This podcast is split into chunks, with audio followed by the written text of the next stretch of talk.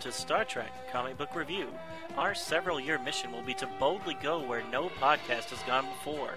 We will be reviewing every Star Trek comic book ever published.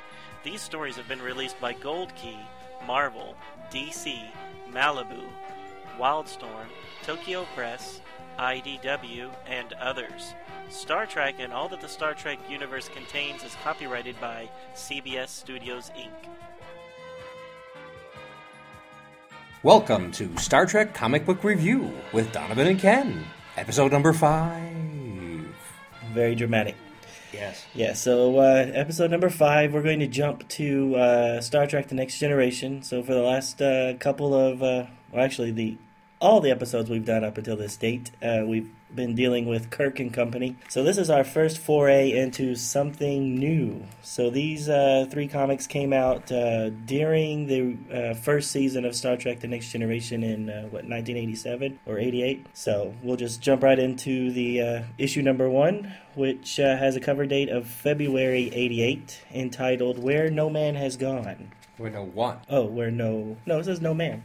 Does it? Well, maybe No not. one. Oh, sorry, no Big one. difference between original Trek and Next Gen. That's true. That's Le- true. less sexist. All right, so it starts off with Picard uh, recording his captain's log, and he's lamenting about his woes of having families and children aboard the Enterprise. Uh, the Enterprise is on its way to an unknown sector of space to contact a brand new race. Dr. Crusher and Wesley arrive on the bridge, and Picard uh, is irritated and sends them away, uh, again grumbling about why is there children on the ship. Uh, as Picard is speaking with uh, the head of the planet, they get attacked. The leader states that it was not them doing it. Uh, then uh, Picard decides to beam down to the planet to meet with them face to face. Uh, most of the crew, uh, Riker, Yar, Troi, Geordi, and Data, are included in the away team, so we get the Unit B crew uh, called to the bridge. This includes uh, Mr. and Mrs. Bickley uh, to man the helm and navigation stations, and they bicker quite a bit. Again, Picard complains that there shouldn't be families aboard the ship. Picard goes away to see the away team off and is confronted by the Crushers. Wesley demands that uh, they beam down and kick their butts. And again, Picard grumbles and uh, not too pleased with this. Uh, the way team beams down to the surface and they get attacked. Geordi and Troi scan their environment with uh, their sensors, uh, which is in Geordi's uh, visor. And Troi uses her senses to find the attackers, and they see a gigantic Hellblazer tank. So they keep getting attacked and they split up. Aboard the ship, the leaders of the planet keep telling Picard that uh, they did not receive the away team, and again, it's not them doing the attacks to the ship. Uh, the away team is able to overpower the Hellblazer and the army, and then they find out that uh, that these people have only been playing some sort of war game. Uh, the aliens start uh, crying, basically, and telling the Federation not to tell on them to the planet's leaders. Uh, the crew is uh, beamed aboard a, the leader's ship, and come to find out, the leaders are little kids. Uh, they ask Picard to beam over and join them. Um, while Picard is beaming over, he's complaining to Wesley about children, and then he's confronted with these little kids, and it ends. So I'm assuming that's supposed to be kind of a, a funny little end. That uh, the whole episode he's complaining about children, and then come to find out the new race is little children. Yes. And the additional twist is that though they look like children, they are actually the adults, Oh. and the people and the aliens that look like adults are actually The the children. children. So there's another twist. Yeah, just like uh, Mork and Mindy. They, uh, if you recall, Mork and Mindy, uh, Mork's race, the uh, orcs, I guess they were called, because he was Work Mork from from work. work. Uh, Nano, nano. they also grew backwards. So when he had a child in season three or four, and it was played by Jonathan, Jonathan Winters, Winters. Uh, they established that uh, the orcs uh, age backwards. So I just thought it was funny that uh, this planet also ages backwards. All right. So uh, overall, what did you think, Ken? Well, I gave it a two and a half. Uh, I thought more of it until we got to the end, because I just thought the end was With the kids? with the kids. Yeah. I, I just, I was just like, okay, whatever. I, I just, I, ju- I just, I just thought they could have done something more with the end, yeah, that's fine. I mean, uh, as you'll see as we go through here, uh, I, I have things that I do like about this comic. I'm just not crazy about the end. Overall, I thought it was good. Uh, I I kind of thought the end was a, a little humorous, uh, only in that he's been complaining about children the whole time, and that uh, obviously Riker knew what he was getting into and didn't warn him at all. Just hey, come over here and meet these guys. Check it out. All right, so the cover of this issue has a pretty cool shot of the Enterprise. I thought Enterprise D, the the actual cover. Um, it doesn't quite look like a comic book painting, but uh, it looks pretty cool. I think. Yeah, and it looks like they've got like um, like spec kind of stuff taken out of like the uh, technical, you know, Star Trek technical manuals or something. Yeah, with like the blueprint looking thing. exactly. Star Trek blueprints. That's actually I think that's what I was was thinking of. Oh, okay. Because I definitely have uh, have old books that was Star Trek blueprints, and I got another one, Star Trek Technical Manual, Mm. and they had stuff like this. Of course, that was all original. Uh, the original series, not uh, not next gen. But Yeah. So this Well, when this issue when this issue with the stand, that's the first time we we get to see the Enterprise D. So it was it was kind of a cool issue. Uh, unfortunately, I did not have this issue. I actually started collecting uh, with issue number four. Ah. So I always wanted to go back and get these issues. and uh, a few years ago, um, I went into a, a, uh used bookstore, and sure enough, they had issue number one, two, and three. So Ah. Finally had them. you get your wish. Yeah. That's great. I wish the story was a little bit better since I uh, had a lot of high hopes built on it Right. over the last few years. But uh, I thought it was pretty good. Yeah. Um, I think the first uh, the first page of the book, uh, other than the uh, M and M's commercial, is I thought there was a nice uh, graphical way of doing the uh, opening Right. of the TV show. Yeah, showing the Enterprise getting closer, and closer, um, and showing a whole bunch of little shots of a space scene. Exactly. And and they even have the overlays space, and then they have multiple uh, different space shots, little little rectangles all together, and you notice widescreen. Yeah. and then the final frontier, you know, around the uh, th- uh, fourth one. That's good. And then at the very last one of this, uh, what six six series, uh, little little sub uh, Starfield things, the voyages of, and then bam, Turn the page. exactly. And you got a two page layout, very nice uh, shot of the Enterprise, uh, with all kinds of interesting uh, planets and swooshy stuff, and the kind of stuff that probably you wouldn't see in a real space shot, but it, it, it looks it looks pretty cool because there's just too much stuff. Yeah, and, Oh, and but the, it looks great. and the color is really dramatic. You have a lot of like yellow from the sun, and then you have the black background, and then you have the Enterprise uh, swooshing in the front. It looks, Yeah. it looks pretty It looks really good. And then you have like a little picture of Picard up in the right hand corner, uh, I guess, uh, giving his little monologue. Yep. Uh, boldly going where no one has gone before. hmm Looks good. I No. like that. Agree. One of the high points of the book. The Yep. issue. And then on uh, page four, um, uh, these are numbered down at the bottom, page Mhm. four. Uh, you get again uh, Picard kind of talking about how uh, he's not too thrilled with the children and families being on board. But what's funny is that uh, I was looking at this book. Uh, this book was reprinted in a graphic novel called uh, Star Trek: The Next Generation: The Beginning, Mhm. and it was these first six issues. And uh, this page, for whatever reason, is like split out into two different pages in that in that graphic novel. I Hmm. mean, obviously the reason why is because the you'll see that we have a two two page spread that needs to be on the same uh, facing pages. But uh, so they just split this. So about where Picard's head ends or Mhm. starts, that's where the first page ends, and then he's over on his own page, and you have like his feet and everything. So there's actually more Hmm. art in the the graphic novel than what we get here in the in the Hmm. actual issue. Cool. And of course, the graphic novel, I assume, doesn't have all the the, uh, the ads. Uh, exactly. Yeah, all the ads. nice. There's no, uh, you know, No. PC model builder or M&M commercials. Yeah. Uh, when we actually get to the like the two page spread of the the, the bridge, two page spread. yeah, the the two page spread where actually you're introduced to all the characters for the first time. Uh, I just have to note that throughout this comic book, every male character looks like uh, Arnold Schwarzenegger. I mean, these guys are Ripped. ripped, and every woman is like perfectly proportioned, Perfect. and uh, A- as we'll see later, that some of them are kind of revealing uh, costumes. Uh, Nice but- outfits. Yeah, Yeah, and and again, my my my constant uh, favoritism towards Yar is is definitely in full force in these comics. I've always liked Yar. Well, they got to squeeze a lot of Yar in because uh, She she's not going to be along. She's not going to be around too much longer. Yeah. So, um, you know, what, one of the things that struck me and I wrote a note about is uh, when I came to this page, I was saying, uh, what a difference between the Gold Key comics and this.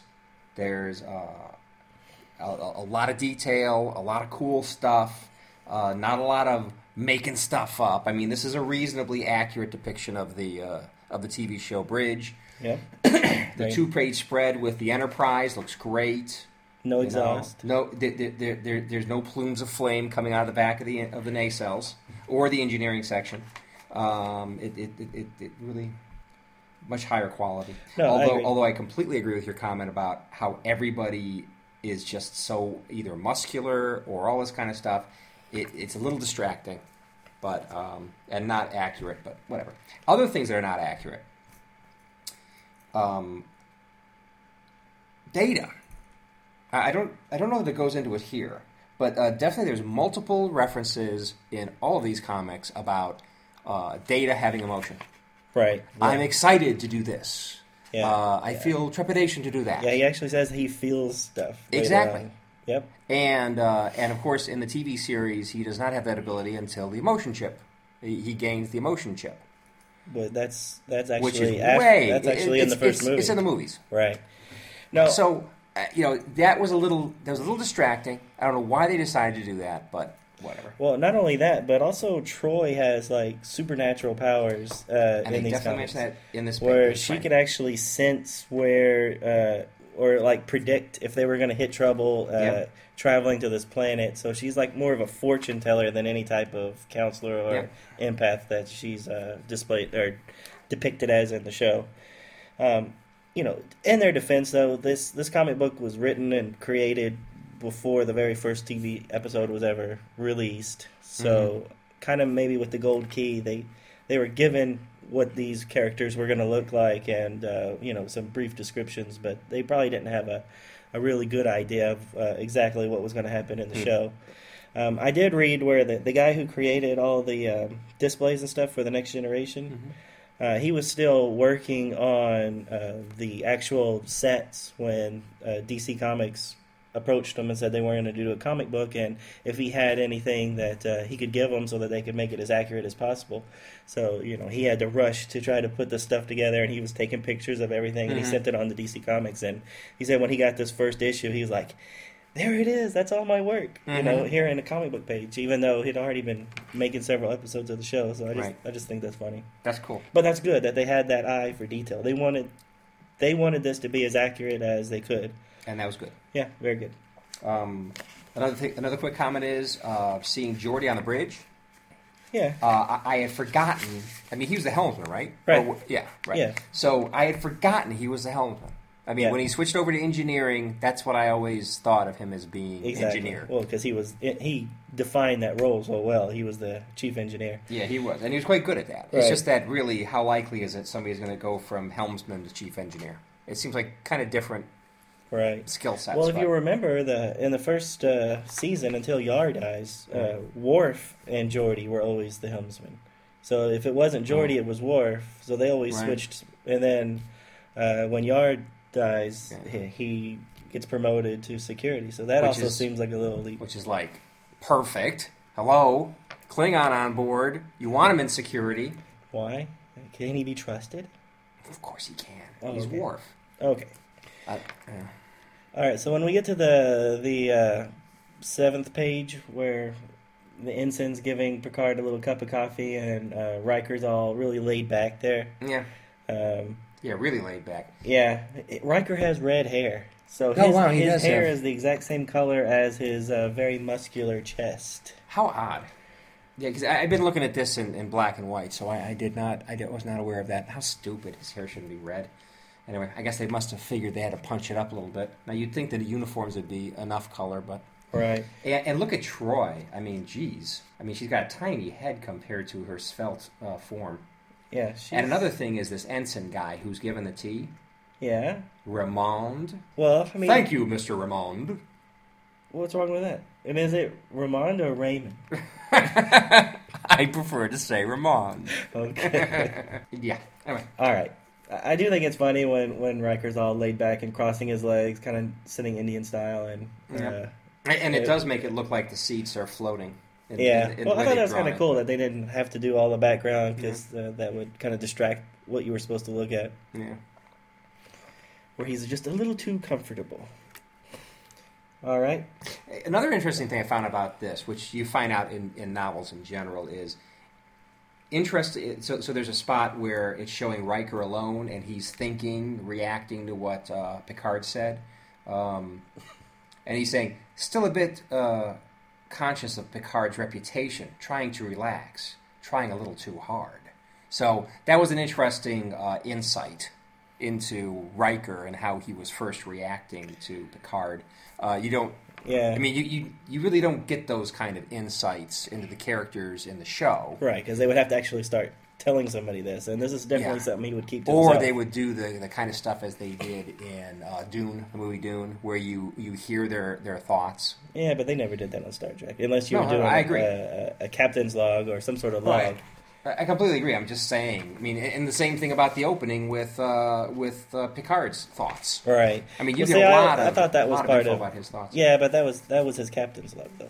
Yeah, well, Captain's log is a good yeah. Captain's log is a good um, mechanism for being able to get inside the captain's Right, and I think we talked about this in an earlier episode. That was, you know, like every time the old Trek and, and all the other ones would go to commercial break, and then you would come back and Kirk would be all chained up somewhere, and yet somehow he's giving this captain's log to Yeah. to kind of refresh everybody who uh, Who went and got a have tuned in soda late. or something. Yeah, or tuned in late or something. Yeah. But yeah, I agree that it's a nice little uh, way to do it. All right, so uh, they get to the uh, planet. Well, actually, before they get to the planet, Crusher and uh, Wesley Crusher come on board on the bridge, and it's page nine. yeah.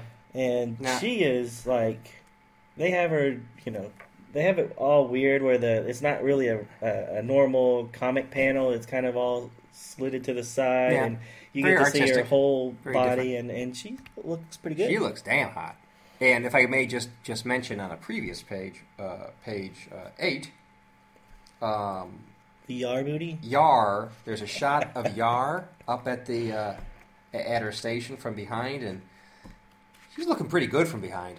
I'll tell you. Yeah, and, Uh-huh. and Worf's head is just slightly to the side, so Yep. you get to see full uh, full Yar's butt. Yep. But uh, if if I can, right above that, on the very top uh, top row, Right. far right hand panel, uh, on that page, it shows Worf at uh, a console, and Mhm. yet uh, it looks like his hands are just kind of floating there. It's like they didn't draw the the console that he's supposed to be at. Yep. No, they didn't. They didn't do that. Also, what's this about? Uh, he- he- here, here's one of his uh, his lines. Uh, Worf. Hmm. Stuff like diameter and current distance from us. Not a whole lot more we can tell at this range, sir. Stuff. I mean, since when does Worf say you slang like stuff? That's true. I didn't even catch He's that. He's kind of formal, typically. and especially now because he this would be fairly new. He's he's brand new to the the Enterprise. Yeah. So uh, I haven't watched the first season of the Next Generation in a long time. Mm. Wesley makes a comment that you know he's so happy to be on the bridge for the second time. It sounds like. Yeah. Uh, did he go to the bridge and Encounter at Farpoint? I mean, I'm assuming that Oh, this think- comic book must take place right after Encounter at Farpoint.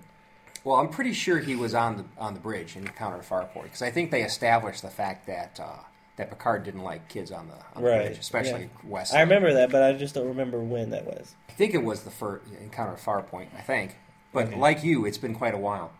Right. Um, another thing of a general comment about Wesley, the way they've written him in here, he's really annoying.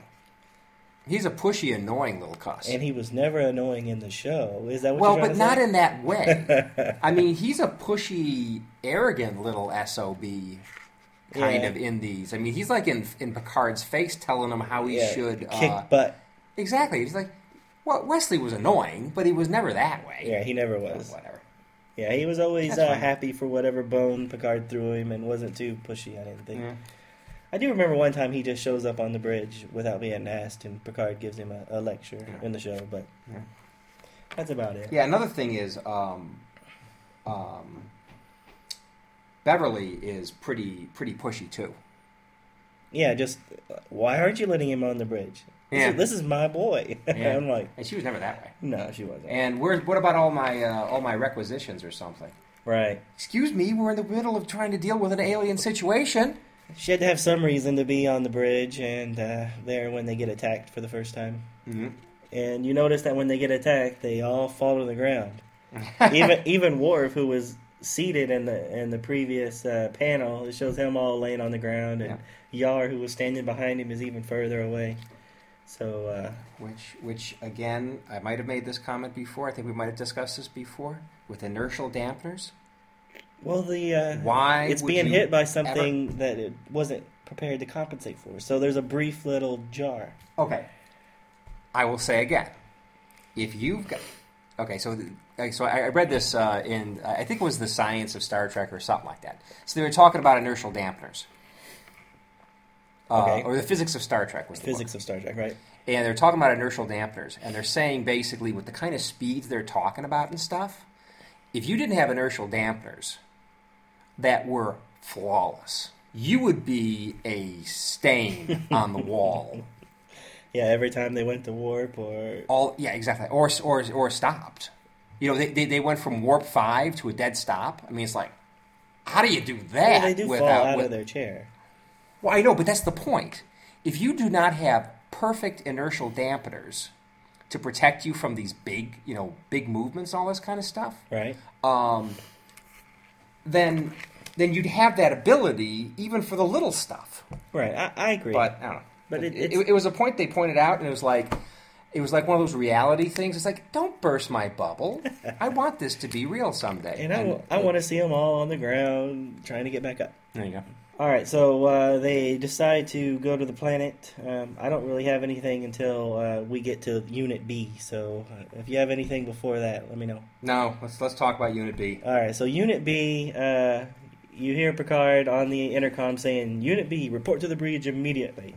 And then you see this turbo lift door open, and you see a red-headed guy wearing a normal uh, engineering type uh, shirt, so it's yellow, but there's like no pants and thigh-high boots and a flowing green cape. Yes, and of course he has incredible red hair.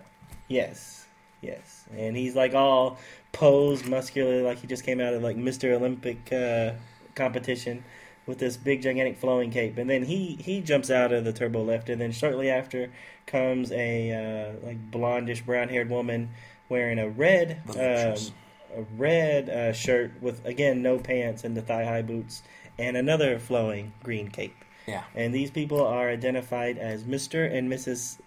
Bickley which I find is funny because they're very bickering throughout the whole thing. So I keep calling them the Bickerleys, but and I'm assuming that's probably why they named them that. Yeah, I think so. But yeah, they look totally like uh, like they're wearing a Wonder Woman type uh, one piece superhero suit with a big flowing green cape. Yep. And uh, I was gonna complain about that uh, more than I probably will now because you know Worf is wearing his little golden sh- sash thing, and, Yeah. and Picard never has a problem with that. Um, in the first season, there was men in the background who were wearing little skirts. Uh, they were wearing the little Troi uh, skirt outfit. They never were in the front, but you can see them in the background, especially in Encounter at Farpoint when they're Oh, yeah. doing the saucer separation. You'll Yeah. see men wearing these little skirts. Mini skirts? Yes, yes. Wow, I gotta Yeah, look at that. go back and rewatch it. So the people who are making this comic book, you know, they're they're getting what they have. He's wearing a sash. This these Mhm. people are wearing skirts, so I guess they can just wear whatever uh, their heritage comes from. I guess I don't know. I'm just guessing, but uh, So I suppose that's the explanation for why they put in uh, superhero look people, characters. well, I- I think that they just uh, were trying to make everybody look as perfect as possible. Perfect. What, what's perfect about a cape? Oh, oh, oh! I'm talking about just the normal people. Yeah, the the keep the cape people. Yeah, definitely. Uh, they just it's a comic book. We got to have some capes. Yep. Uh, the guy who wrote this, Michael Carlin, he he wrote quite a few Star Trek, uh, uh, Next gen episodes. not next gen, but Star Trek issues for the Oh, uh, what is it? for the DC Comics version Right. of the Kirk. So we'll, we'll get to them eventually. But I did kind of look him up, and he'd had a pretty good run on Star Trek before this. Hmm, So. cool. Uh, but but what I was going to say is that uh, you remember how much grief Picard gives uh, Ensign Ro about that little earring that she Oh, wants yeah. to wear, Yeah. and yet he never says anything to Worf about his sash, Mhm. and obviously he, he didn't mind the Bickley's wearing superhero suits. exactly. I just never liked that. I thought it was out of character for him to give her such a hard time. All right, so um, what do you got up until they uh, decide to beam beam away? Well, on page seven or seventeen rather, there's a lot of uh, again seeing inside Picard's head, Right. which tees things up again for the encounter with Wesley. So um, again, I, I like the idea of seeing inside of uh, Picard's head a little bit. Right. Yeah, that's the beauty of comic books. Yeah. yeah. But then, And then On- Wesley Wesley comes in, and he he's he's it, Wesley looks really small in these things. yeah, he- he looks he- younger. And then, and like, like Picard's absolutely towering over him in, with this massive physique.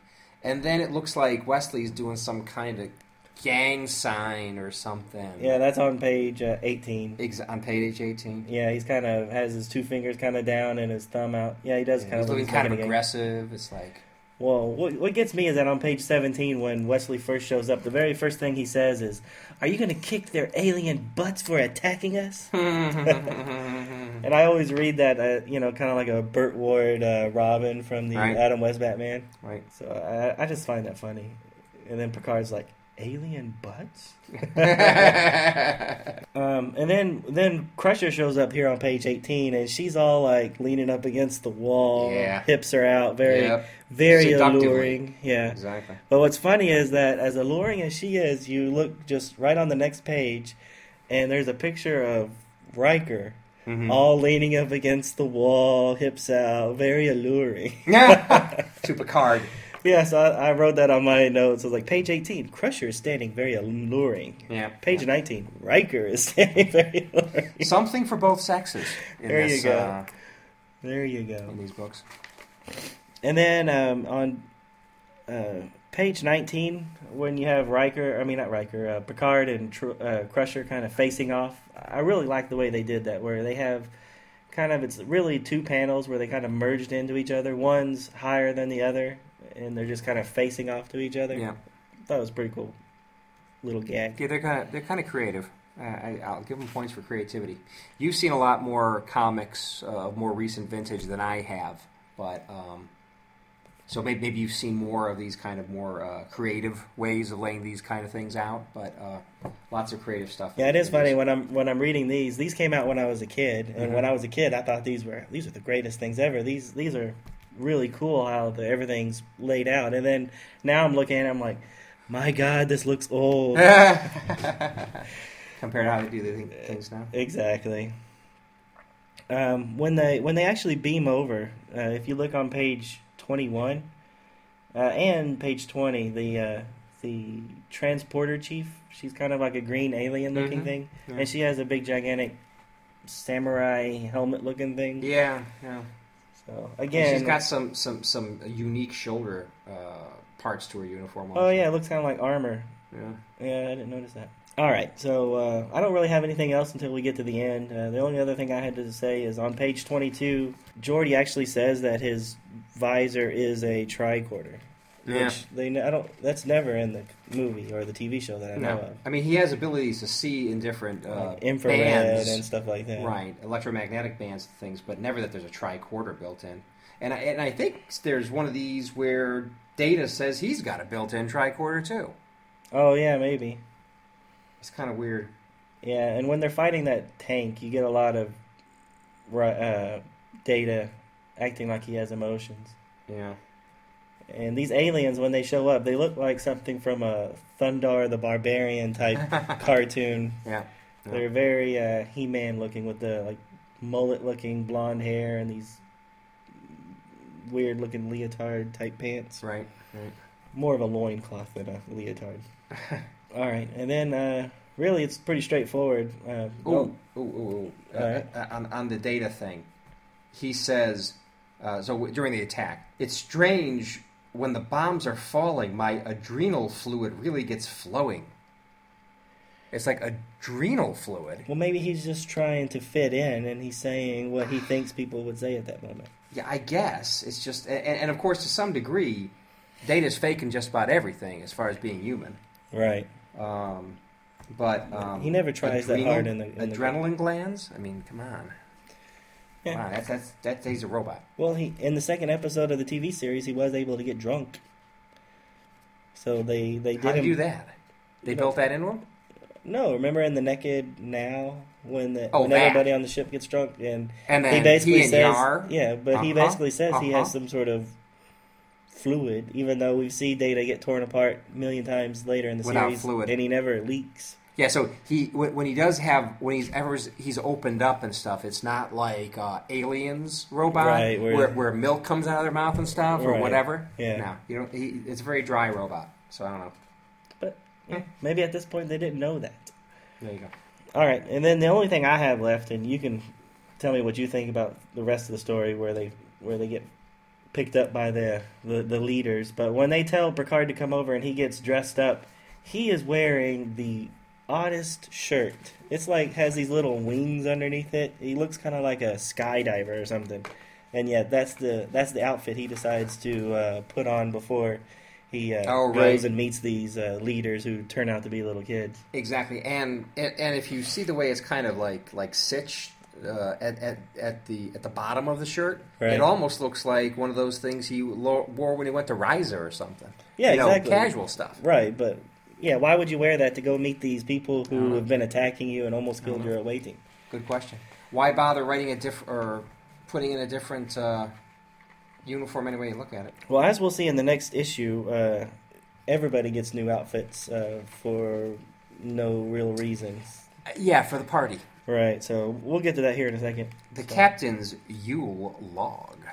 Yeah, Yep. which they which they give you a little uh, preview, at least the name. A little teaser. Next, Captain's you. All right. Okay, issue number one. Yep. Done. Let's go. Okay, so we're starting up with the uh, second issue of the miniseries, which is titled Spirit in the Sky, as opposed to Wheel in the Sky. This is Spirit in the Sky, which um, I must say is one of the oddest, most unexpected um, uh, scripts, uh, stories that I would have ever thought of reading.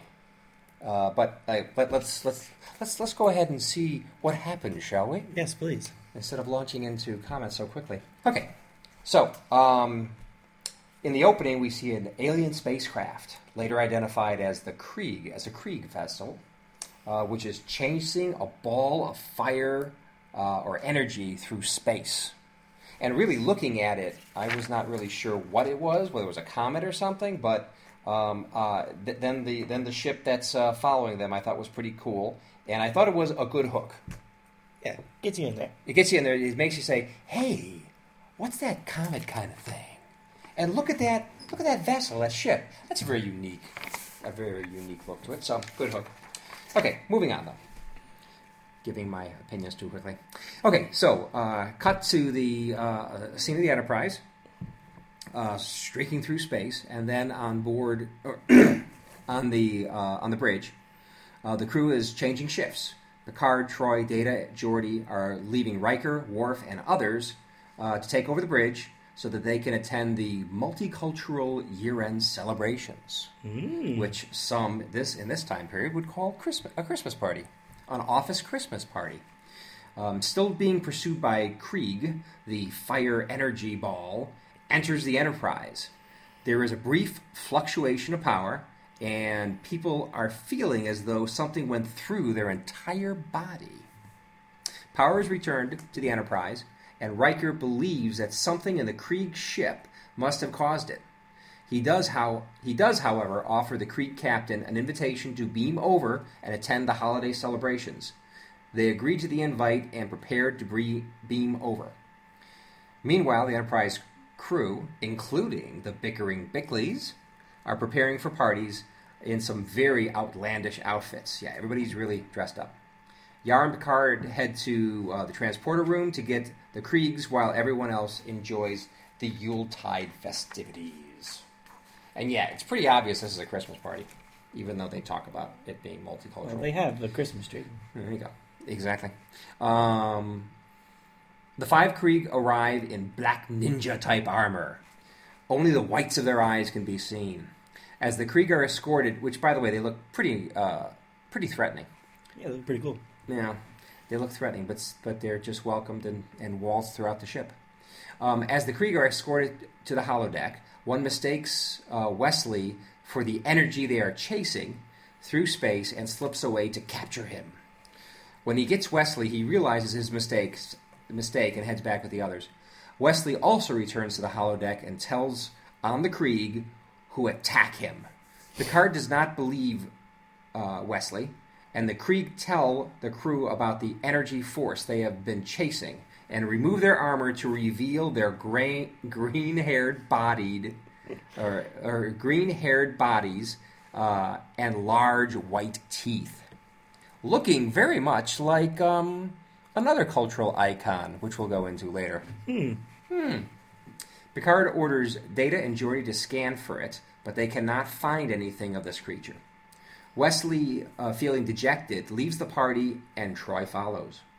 Troi believes him and can sense the Force herself.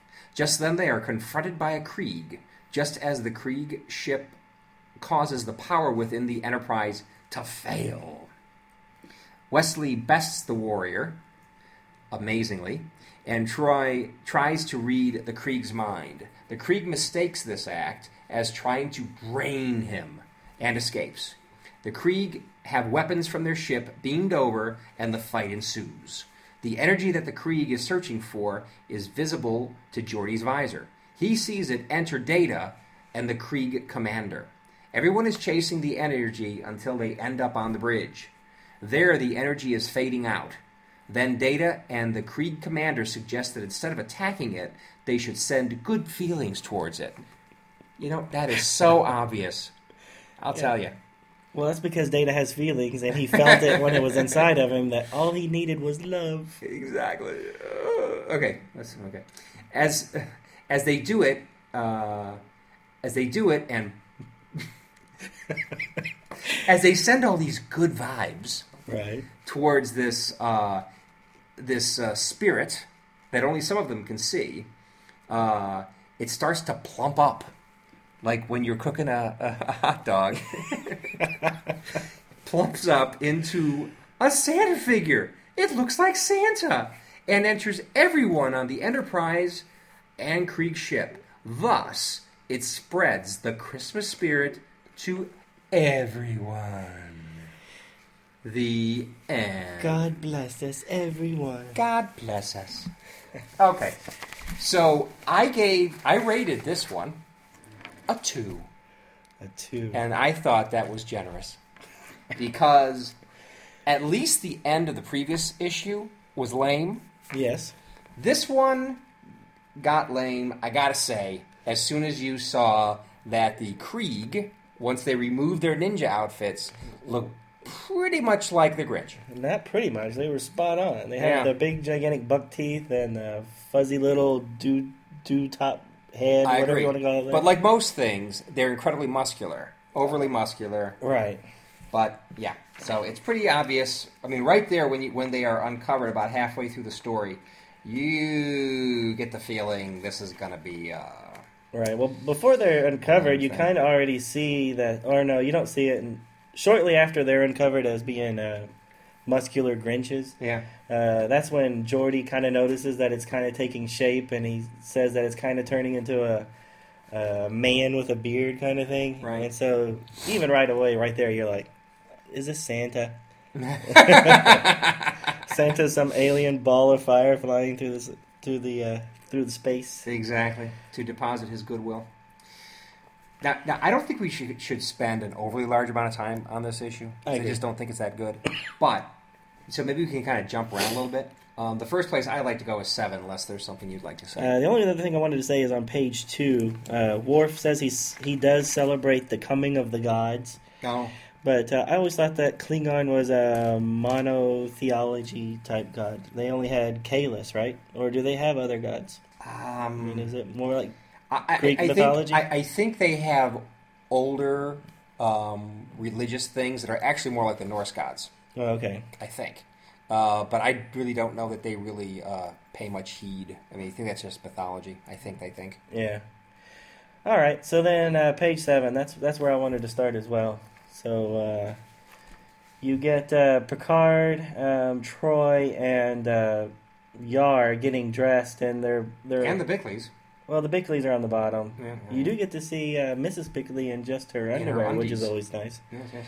But uh, these these these top three are the ones I really want to talk about. so you have uh, Troi, and she's kind of like all like really like 1950s pinup looking painting of, of like yeah you know uh, and, and, and her and her outfit looks a little bit like almost like a Greek goddess or something. right, and she has her legs kind of crossed in this alluring way, and she's kind of in like a looks like an egg almost, but the egg is supposed to be some sort of like 360 type mirror thing. Yar Mhm. has one too, but it doesn't quite look as egg like as uh, Troi's does. Right. And she's like holding this like weird perfume mirrors.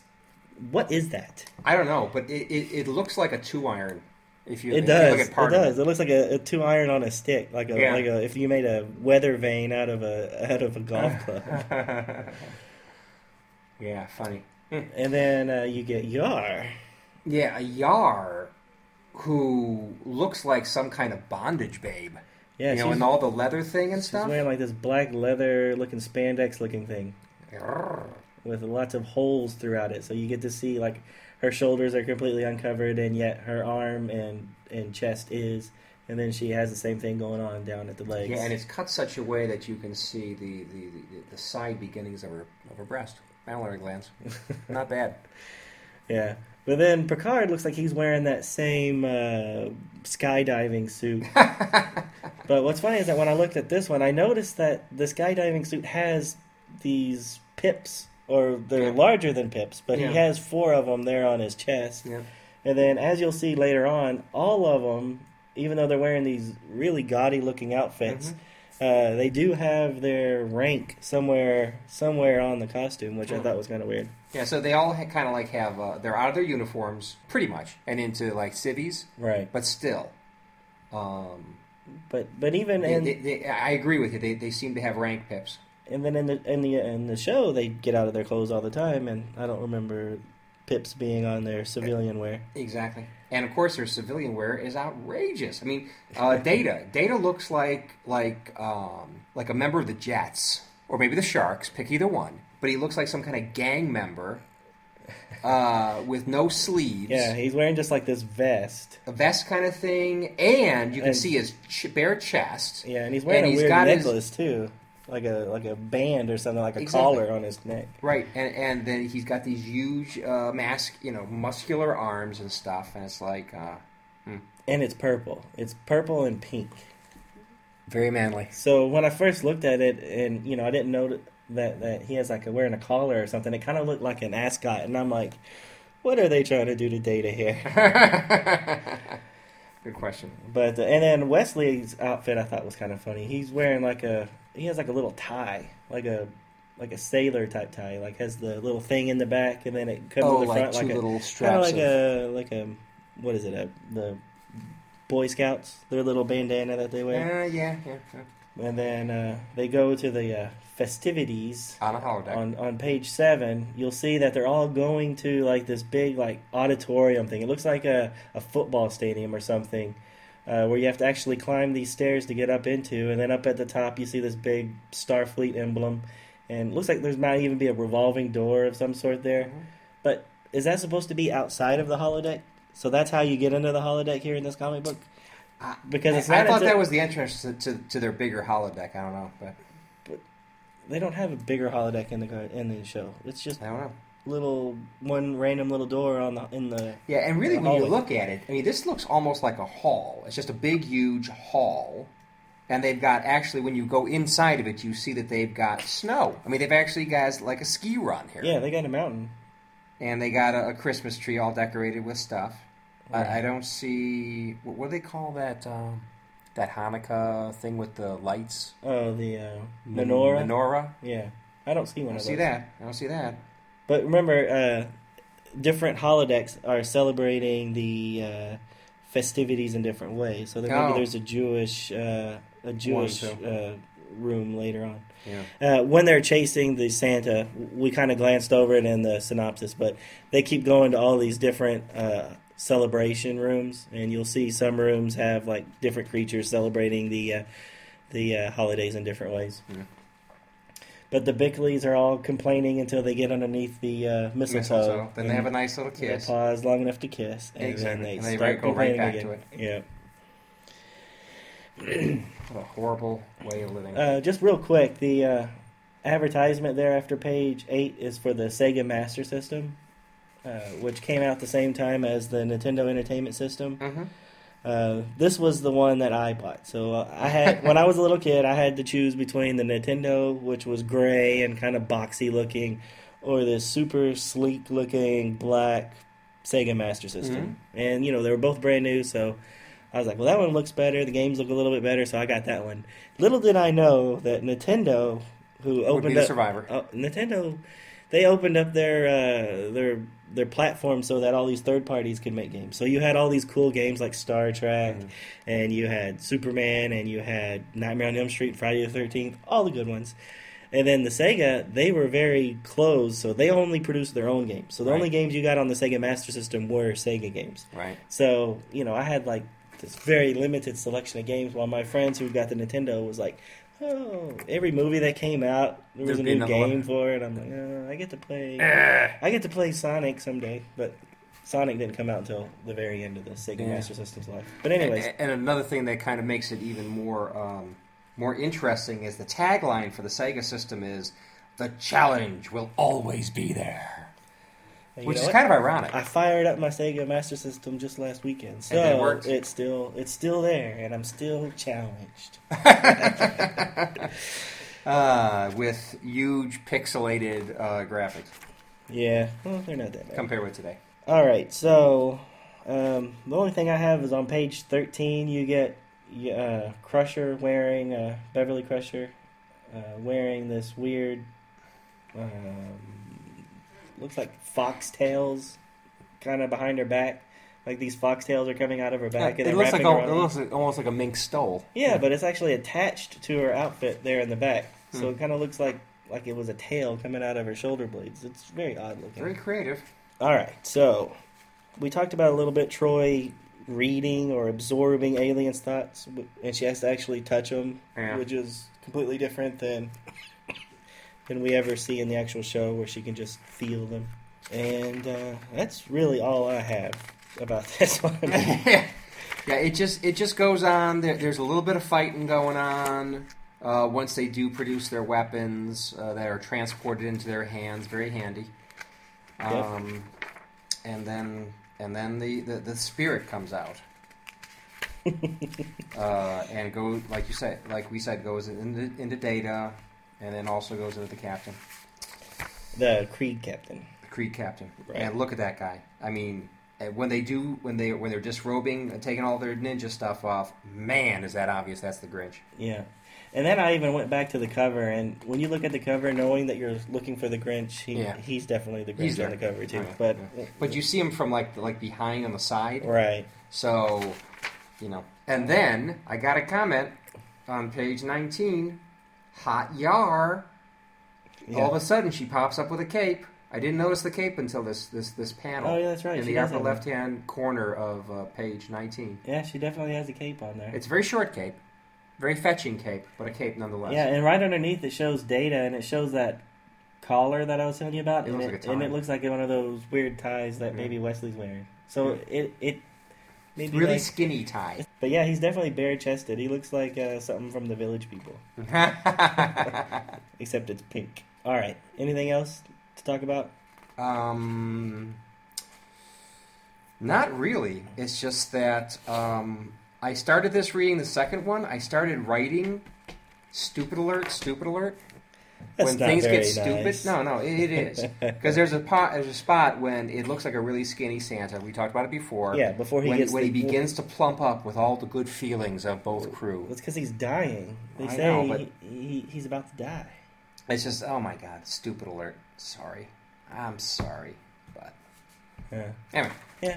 So and then and then of course the last thing it says at the end, which really turns on turns up the sugar level, is uh, after they after they leave after the Santa entity leaves, and then um, it left both the Enterprise and Krieg crews with more, much more than we could have ever given it. I only hope it lasts into the new year. Yeah, so this comic had a uh, cover date of February uh, 88, and uh, we never really talked about it before, but cover dates are kind of usually two, three months later than they actually hit the newsstands. So this one, I'm quite positive, hit the newsstands in December and was the big Christmas episode. No, sounds like it. All right. All right, so now we'll move straight into issue number three of this miniseries, and it is entitled uh, Factor Q. All right, so this starts off with uh, Yar and Wesley playing a laser tag throughout the ship corridors. Uh, then their uh, Yar gets shot and has this big dramatic death scene, and then uh, Captain finds him and gives him a good scolding. He does that a lot in these issues. Um, about that time, an unknown and seemingly unmanned shi- uh, ship suddenly arrives uh, near the Enterprise. Riker, Yar, and two other crewmen beam, beam over to investigate. Uh, the crew is uh, the crew team is split up, and they keep getting attacked by invisible enemies. Once everybody but Yar is kn- knocked out, the attackers reveal themselves, and uh, Yar refers to them as Reg, R E G. That's how you would say it, Reg, right? Yeah. All right, so Yar uh, then is so shocked that she kind of just faints. Uh, Crusher and Troy uh, beam them back over, and they examine them in the sick bay. Uh, the bridge crew are still talking about uh, what to do with the unknown ship when suddenly Q shows up and tells them to destroy the ship immediately. Uh, they don't, and then the ship attacks them. Uh, to save the civilians, Picard separates the star drive and the saucer section, so we get another cool saucer uh, separation. Then Picard just takes a single shot at the at the alien ship, and then no more sh- shots from the alien ship arrive. So it was like that one shot completely knocked it out. All right, once the saucer section, uh, once away, the saucer section is hit with an energy beam, and Wesley thinks uh, it is a transporter uh, because he sees like a little um, something kind of beam in, but nothing actually shows up. He goes to tell his mom, and Yar wakes up knowing that Rez uh, is here, assuming that it's the invisible person from the other ship. Uh, the saucer is then grabbed by these giant, ghostly looking hands. Uh, Q and Picard bicker over uh, whether they should finish off the alien ship or not. Uh, then Data opens up uh, a line to the ship, communication, and they can see that there's just four people over in the other ship, and they they're begging the Enterprise not to attack them anymore. Uh, the Enterprise crew beams over the four people from the other ship. Uh, those people see Q, recognize him, and uh, accuse him that uh, that he promised uh, them that they would be able to destroy the Enterprise. Uh, Geordi then tells everybody that they have lost track of the saucer section, and Q ominously says they have been watching, and it's to be continued. So this was kind of a just a really a lead in or opening to what became a two or three part story. I can't remember Wow. if it continues on the issue number five. Um, as I was uh, said earlier, I started reading the series with issue number four, so it was actually a continuation, and so I always assumed that one, two, and three continued, and then here I am with issue number four, um, which we'll see later on. That um, well, obviously you know now that uh, really I only missed issue number three because issue number one and two had absolutely nothing to do with this story. All right, so what did you rate this one, Ken? I gave it a two and a half Okay. because um, I I wasn't, you know, I wasn't crazy about the invisible people. Right. like invisible people. It just seems weak. But um, other than that, I mean, But- there was nothing blatantly, you know, hor- you know, horrendously stupid about the storyline. Right. So you don't like invisible people. So you don't like uh, Predator. He's kind of. Well, no, that's that, that's believable. Yeah. Okay. Just Well, that's making sure. believable. Okay. Okay. That's okay. All right. I, I just really hate it when there's always like some super alien whatever, and you know they can't do anything about it. Right. So, what do you think about that uh, that first page, the kind of the, the lead in where it shows um, the Enterprise, and you kind of see us Q figure, uh, Q face, kind of in the cosmos, kind of reaching out, uh, ready to grab the Enterprise. I thought it was a pretty cool picture. Yeah, I thought it was good. And um, although it does, I mean, uh, Q looks like he just dropped out of a Mardi Gras float, uh, but it's So he's uh, all sparkly and he's all with a bunch of sparkly and kind of like uh, all this stuff's coming up off of it, the top part of his body and going off, kind of like big feathers or something.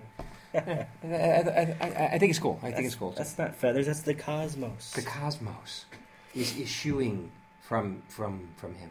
Right. So uh, the laser tag game. What'd you think of that? She actually zaps Wesley, and he falls down, It looks like a hard fall. and but- br- he's like, "Oh, oh," and he falls down. And then when she walks up there to him, he just turns around and shoots her her in the chest. Yeah. And then she does this kind of, "Oh, you got me," but. Yeah. I don't get that. Did she shoot him or not? I mean, obviously they're not using live rounds, so no, no, he wouldn't really be stu- stunned. But no. They, they- they're they're just playing, yeah, but I don't know. and then- and then they're overacting their um, their demise, Right? especially in Tasha's case.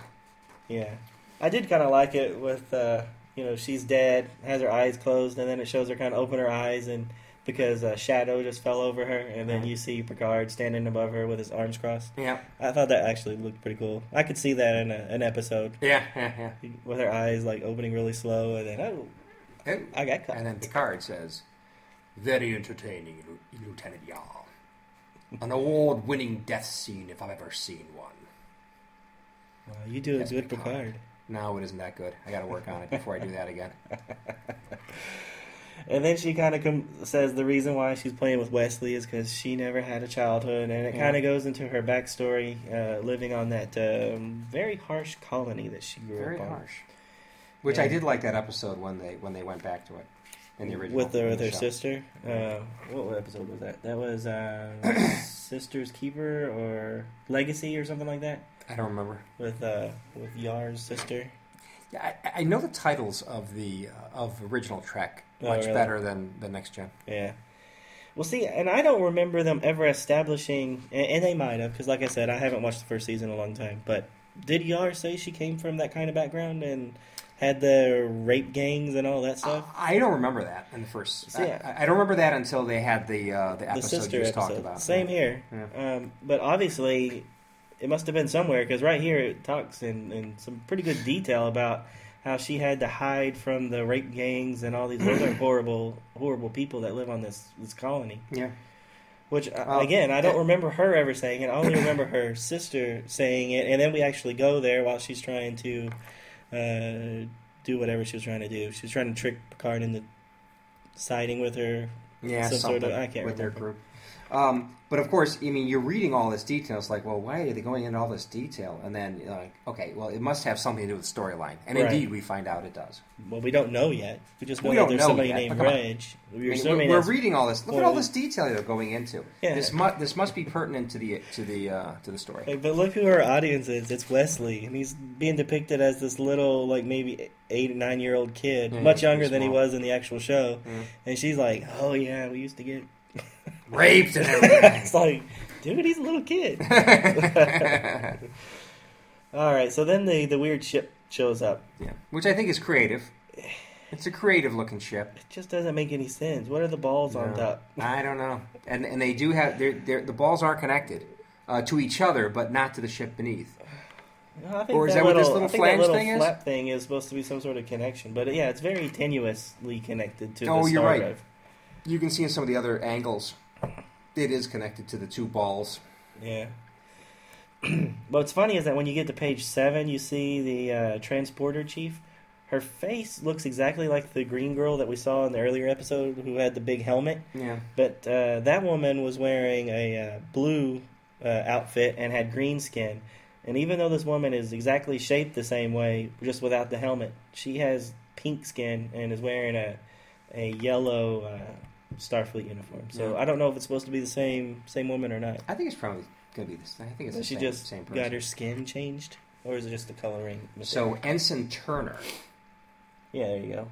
locking coordinates. Ensign Turner. Does that look like a Turner to you? It's more like locking coordinates, Ensign. She's very alien looking. Very alien looking. She looks a lot like uh, what was his name, um, Alex or something like that. The alien that uh, was in Star Trek, the uh, animated series. He, he took over Chekhov's uh, oh, role. yeah, yeah. But he had a very prominent forehead like that, except he had a third arm that was coming out of the middle of his chest. So when I first looked at this, I was like, "Hey, it's the same species," but then I noticed no third arm, so I was like, eh. Yeah. Yeah. "It looks It's a looks loss. a lot like him." All right, so fighting invisible people, you're not a fan. No. And also, I'll tell you, I think there's something lost in next gen where security folks no longer have red shirts on anymore. And they went to yellow. They've got they got the gold, um, you know, command support, whatever, what, engineering, you know, whatever, all, all those things they lump into gold, and it's like Well, command now has the red, so you can't kill them off. exactly. But the thing is, I like the red shirt thing. I do too, but I like So- Picard to wear the red because it looks very commanding. Looks good. It looks good. And you know, with uh, you know Kirk Kirk in his uh, movie. I, I'm just saying that I really never noticed it until this issue. I'm looking at these guys that are going to be meat, and I'm thinking, you know, they're security guys. They're going to be meat. Oh, they don't have red shirts. Anyway, They can't die. They're not wearing red shirts. Only Riker. He's the only one who can die. that's right. He's got a red shirt. Uh, I'll agree with you that I'm not a big fan of the uh, the invisible people. I do think it's funny that when they get beamed back to the uh, Enterprise. Oh no, I thought they got beamed straight to sick bay, but no, they're on the transporter pad and just Crusher's there to meet them. I was thinking for whatever reason they got beamed straight to to uh, sick bay, which you don't see until later because they never did that in the original series. Beam somewhere other than just from transporter pad to the planet. Intership beaming. Hmm. Well, no, I think I think they did it maybe like Well, on, a, on a rare occasion. I- I and think it was there were like times- risky or something. I think there were times when they when they beamed people directly to, to the sick bay Oh, did they? Mm. on the on the on the series, I, I, and I thought that was like, oh, that's kind of new. I'm probably Well, that makes wrong. sense. I mean, di- didn't they?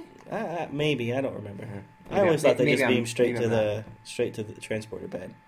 Well, original Trek definitely. You Right. always had to come in on, on Right. the pad. No, I know that in the next generation they do start doing it, but yeah. I was thinking maybe this was the first time they started doing it. Oh. I don't think they did it in Encounter at Farpoint, but Yeah. but they don't do it here, so let's just quit talking about it.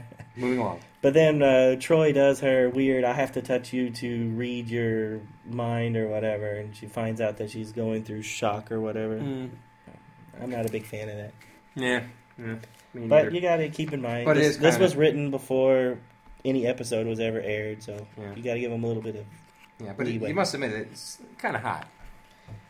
Troi's holding on to Yar. Uh, I don't see it. Uh-huh. Kind of hot. That's all I have to say.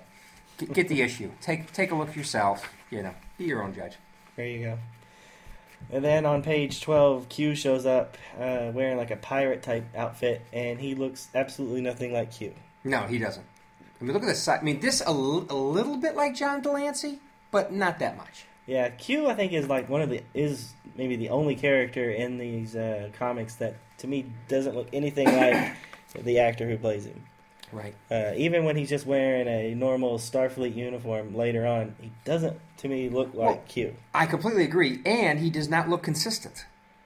Because in in this thing where he's in like the pirate kind of outfit at the beginning, Right. at least there's some shots where okay, a little bit like like John de Lancie, but uh, in the later i things, no, not at all. And he doesn't look much like he looked like in the earlier in the issue either. Yeah. in my opinion. You're right. I think that first picture, that little painting where the, his hand is kind of grabbing the Enterprise, that's the closest he looks like to John de Lancie. Yeah. They're on the very first. oh, uh, on the first page. one. Yeah, yeah, yeah, yeah. yeah. Let me look at that again. Yeah, yeah, yeah, right. So, uh, yeah. Yeah, I just I just want to point out before we go off of uh, thirteen, page thirteen. Yep. There's a thing where it says uh, deflector shields up data, and I hate to be picky, but deflector shields go, and they're not shields. The deflector dish goes out in front of the ship, to clear away all anything that could be in their way, meteorites, whatever, so it doesn't hurt the ship. So, is So the shields- particle shields, or Well, defensive shields. but they're not. I mean, they're- they're not called deflectors. deflectors. Oh, okay. Sorry. There's a deflector. Deflector dishes are one thing. Defensive shields are something different. I did not know there was a difference. Ah. I thought you were going to I talk think about. there is. I thought you were going to talk about this picture where it shows them all like falling and like uh, Geordi is at the navigation or is this the helm? Right. He's at helm and he's like at a ninety degree angle. He's at a 90 degree angle. He's like flying in the air.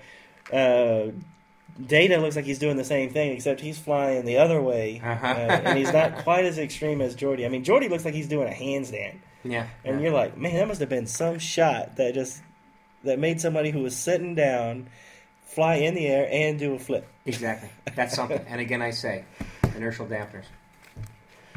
All right. So uh, then, um, you know, Q keeps changing clothes while he's trying to get uh, Picard to um, uh, attack that other ship. But on page 14, uh, I guess Riker, who was in sickbay, is getting dressed. Mm-hmm. Was he naked? Because he's like all bare chested and he's like doing a zipper up the front of his uh, Yep. chest. Every time anybody's gone to the sick bay in the movies or the shows, they never get naked. You never see them wearing those little gowns with the butt well, hanging I, out. I tell you, I mean, there's you know, there's a little sexual stuff going on here. They're, they're sex cells. They got a little There they sex stuff going on here. yeah, and you know, comic books have always been notorious for that. You know, everybody wants to complain about you know all these female characters: Catwoman, Bat, uh, Batgirl, Storm with the gigantic uh, breasts. Mm-hmm. But you know, you look at the men too, and they're all perfectly chiseled. Well, th- th- And th- obviously, this comic book kind of followed suit. and that's good. I mean, females Yeah. buy Yeah. books too. So, there you go. Well, you know what's funny is that the Star Trek um, Kirk era comics that were coming out of this era, this Mhm. this thing, these same months, they're not depicted like that. They look a lot like they did in the movies. They're not all Herculean looking. well, obviously, the guys who were calling the shots on this series made certain decisions. Yeah. They're like, yeah, nobody's gonna know who these guys are yet, anyway. so we'll make them look like the rest of our, our lineup. I did like the saucer separation, Mm-hmm. but what's funny is that you have uh, when the saucer separates on page uh, was that sixteen. You have Picard with like his hands straight up in the air, kind of like. Uh, Disengage. But why is his hands up in the air like he's like, I don't know. co- you know, yelling at God? Eh. I don't know what it is. Reminds me of that shot from Star Trek Generations where Malcolm McDowell's waiting for the Nexus to come Yeah, get yeah, that's right. That's what that shot looks That- like. That's it. I agree with that. All right. So I don't really have a lot to talk about. Uh, it, it is all set up for a later uh, issue. Hopefully, uh, I don't really remember it that well, so I can't remember who Reg is exactly. But I'm with you. I'm pretty sure it's somebody from the planet that she grew up on. Um, I did like when the, the ghostly hands grabbed the saucer section on page You like that? 18. I only liked it in that. Isn't there an episode of the original series, like uh, something Adonis or something like that, where a Yeah. green hand comes and grabs the Enterprise? So I just thought it was like a nice nod. Yeah. Okay, yeah, I've Who, seen. who mourns for Adonis? Yeah, there you go. So And that was a pretty dumb episode. And was it third season? No, it was like first or second. So Okay. So not, not all the dumb ones are in the third season. It's just there's an incredible con- concentration. yeah, yeah, yeah. Stupid alert on that one. All right, And, and doesn't this doesn't this look a little bit like the Jupiter 2? I just wanted to mention that which one? The when the hands have the have the saucer section. the Jupiter 2. Yeah. The Jupiter too. Oh, oh, oh, oh, from Lost in Space. Yeah. Well, yeah, it's a flying saucer. They Yeah, all look the I'm same. just I'm just saying. Reminds me of it. And then, uh, like I said, here on page 21, you get Q in a yellow Starfleet uniform with like really slick back hair. Looks absolutely nothing like he uh, looked before. John de Lancie. Yeah. And, or even like what he looked like before. and I don't understand why he's wearing yellow. Because in the in the show, he always mirrored Picard's Yeah. outfit or Janeway's outfit. Yep. Because he wants to be equal Yeah. of the uh, of the commanding officer. Right. Yeah, good point. So why would he wear yellow? I don't know. Again, I think it might be just a coloring issue. Hmm. But uh, before we go off page 21, here on page, I guess it would be 20. I don't know. There's an advertisement for Superman: The Earth Stealers. Ah, the Earth Stealers. Yes. What, what about? I never Oh. heard of that before. Yeah, it was just like a one-shot thing that they did, and it was written by a man named John Byrne, who was really Mr. Bear. he was really famous for uh, he kind of rebooted Star- Superman in, in the mid '80s. Oh. They, they started over, Mm-hmm.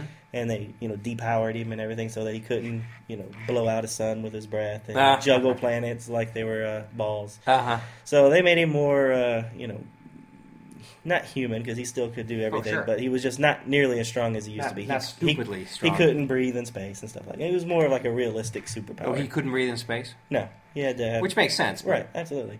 But anyways, uh, so he was really famous for that. And this issue, I read it a long time ago, and it, it's kind of like almost a Star Trekky type thing. This this probe Mhm. from like a like a Star Trek Four type probe comes to Earth and is going to put it in some sort of planet collection that it has. So it's a lot Mhm. like Star Star Trek the motion picture and Star Trek Four uh, Mhm. kind of mixed together. But the reason why I brought it up, John Byrne, uh, after he did Superman, and he's been writing comics ever since, um, and before he, he was a pretty famous guy. He is now writing uh, Star Trek comics for IDW Comics. He's writing. Uh, he wrote a miniseries called Assignment Earth, Oh. which uh, had to deal with uh, Gary Seven, Yeah. and then he did another one called uh, Romulan. So he did this whole miniseries based on the Kirk era uh, Romulan Empire. Oh, cool. So I haven't read them, but but I've you know thumbed through them, and they actually look pretty good. Huh. So we'll get to those eventually. So the Assignment Earth series, miniseries, actually took Roddenberry's idea for a spin-off series and actually did it Yeah, in the exactly. comic book. Right. Yeah, they've had one miniseries so far. This is uh, you know beginning of 2010, um, and uh, I saw that there's plans for another miniseries. So and they're like a six issue miniseries, something like that. Cool. So I, I like Gary Seven. Uh, I didn't really like that episode so much, but I like what they've done with him in the expanded universe. hmm Well, uh, they've actually had a couple, um, a couple novels. Right. Exactly. The Yeah. the eugenic war thing. Exactly. The, the three parter I thought was pretty good because it tied in Khan and Gary Seven. Exactly. I thought it was really good. So everybody should go read that one. It was it was quite good. Yep. All right, so that's it for this issue. Unless you have anything, seems like Nope. I've been doing most of the talking this one. That's fine. All right, so uh, just to kind of briefly tell you what else is going on uh, when these three issues came out in Star Trek land. Um, remember, we're going off of cover dates, not the actual date that the issue came out. So there's a, a little disconnect. So the first issue of this, uh, we'll talk about January '88. There was a uh, novel, uh, original series novel called Final Frontier by uh, Diane Ge- uh, Carey. Have you ever read that one? No. It's a prequel to another novel called Best Destiny, which they both deal with Captain, uh, or um, excuse me, Commander Samuel George Kirk, George Oh. Samuel Kirk, Oh, really? and The uh, father. yeah, and Okay. Captain April, who was the uh, captain of the Enterprise before Pike. Oh. So in the in this one, the Final Frontier, um, it's the maiden voyage of this new prototype starship, hmm which uh, come to find out at the end when when Kirk leaves uh, Captain April to be in charge of it, he says, "You know what? You should name it Enterprise." Yeah. So come to find out, Enterprise is named by uh, was named by Kirk's papa. Hmm. And then Best Destiny, which I've actually read, was actually pretty good, and it deals with uh, again Captain April of the Enterprise. It's now called Enterprise, and uh, Commander Kirk is the commander, and then um, uh, Kirk brings on his 16-year-old son James for a little tour, Hmm. and so you and I think James gets uh, kidnapped, and uh, and he has to actually watch uh, his dad order somebody that ends up killing him. So he actually sees, you know, command is not all fun and games. There's Mhm. actually consequences to every decision you make. Right. So you know, he he the guy had to die to save everybody else. But that, I thought it was kind. of, It was a really good good book. All right. February, uh, there was another book called the IDIC epidemic. Uh, I've not read that one. It's some uh, plague starts taking over uh, or killing all these species. The IDIC epidemic. Yeah, IDIC. It stands for Infinite Infinite, Diversity Diversity and in- Infinite Combinations. That's it. Right. Which is a Vulcan, um, a Vulcan thing. Yeah. This book is actually a sequel to another book called The Vulcan Academy Murders. Uh, I've never read either one of them.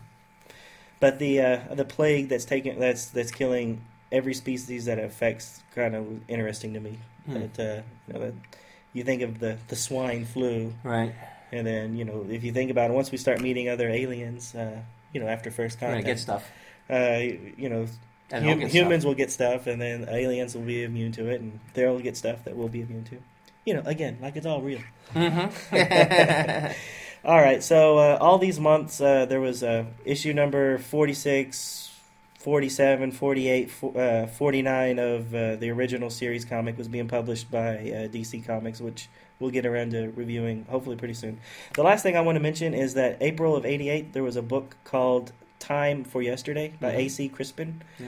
This was actually uh, part three of a what what I call the Yesterday trilogy. Mhm. So the first issue was actually an episode of Star Trek called All Our Yesterdays, where Spock and McCoy go back five thousand Yep. years, and then he goes through Pon farr and mates Yep. with one of those women. And then And then they came out with a novel called Yesterday's Son, who is where Spock's son? yes, so Spock finds out through the Guardian of Forever that he has a son.